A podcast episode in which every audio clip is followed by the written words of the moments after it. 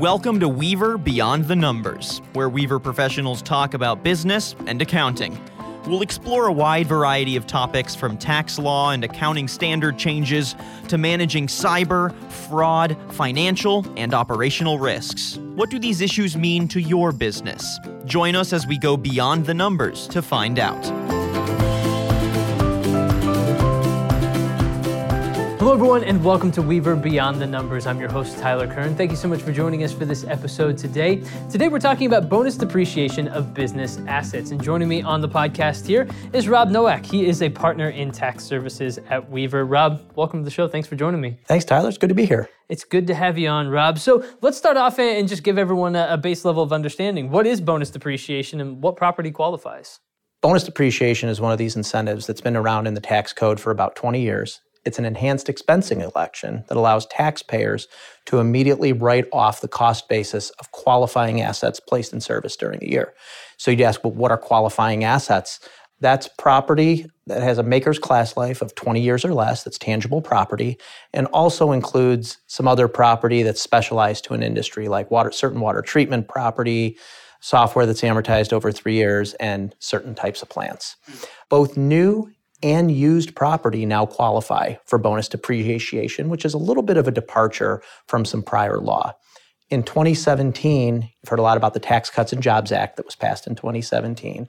Well, under the 17 Act, not only was the law changed to allow new assets, in other words, newly acquired by the taxpayer and first used by the taxpayer to qualify, but also used property. So, property that you would acquire that had previously been placed in service by another taxpayer now also qualifies.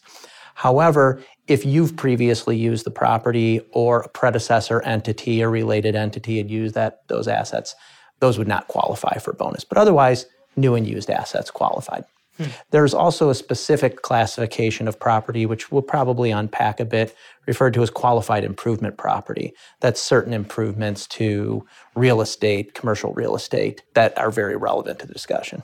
Well, let's talk about that right now because there has been a lot of talk about qualified improvement property and bonus depreciation. So, has that been resolved? Let's let's talk a little bit more through that. Well, you're referring to some of the confusion that first existed when the 2017 Act was passed. Right. And you know, strange things happen when you try to pass tax laws too quickly in the middle of the night and folks haven't properly read them or addressed certain considerations.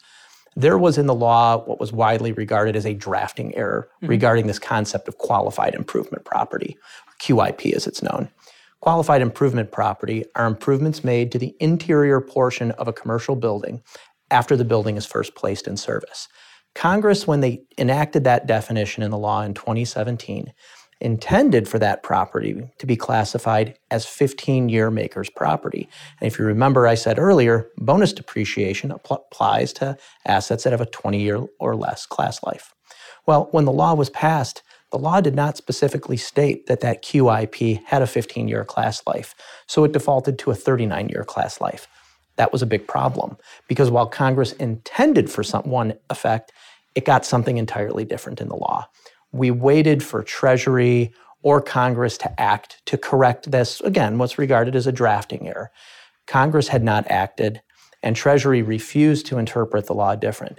But it took a global pandemic, but we got it done. In the CARES Act, when the CARES Act was passed in 2020, mm-hmm. it contained the fix, and we've referred to it as fixing the QIP glitch, that affirmatively stated that that property is 15 year property, qualifies for bonus depreciation. Big change in the law, victory for the US taxpayer.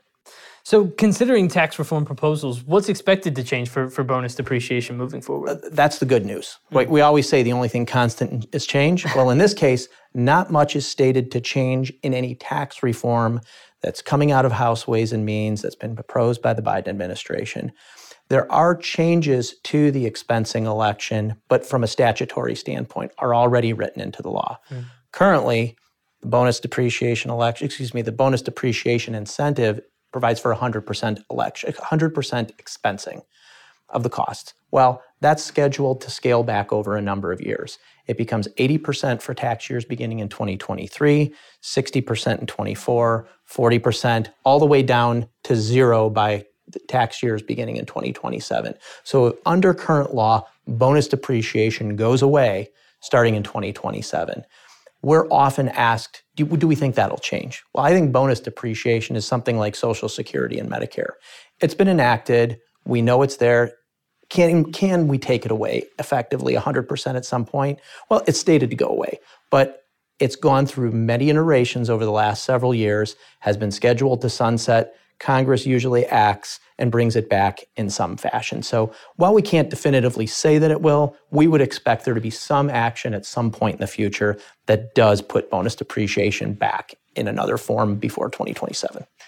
So that was really well put. I liked that comparison a lot. So, last question here, uh, Rob, on this topic is if a taxpayer failed to claim bonus depreciation on a previously filed tax return, what can be done to repair that particular situation? And should companies do an accounting method change or an amended return? Well, when the law changed, specifically the law around that qualified improvement property, Congress recognized that it had to provide some mechanisms to allow what you just suggested. Mm-hmm. There has to be a mechanism to allow taxpayers to claim bonus depreciation that may have been foregone.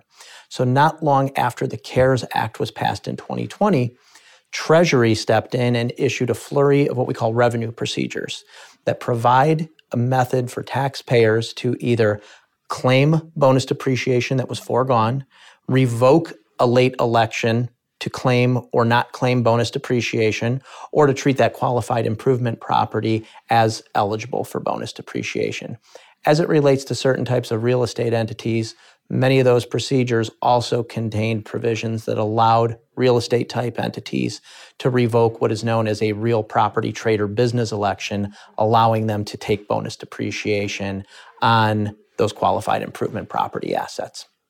Rob Nowak, partner in tax services at Weaver. Rob, thanks so much for joining us. Great. Thank you, Tyler. Absolutely. And everyone, thank you for tuning into this episode of Weaver Beyond the Numbers. Stay tuned. We'll be back soon covering more topics across this world.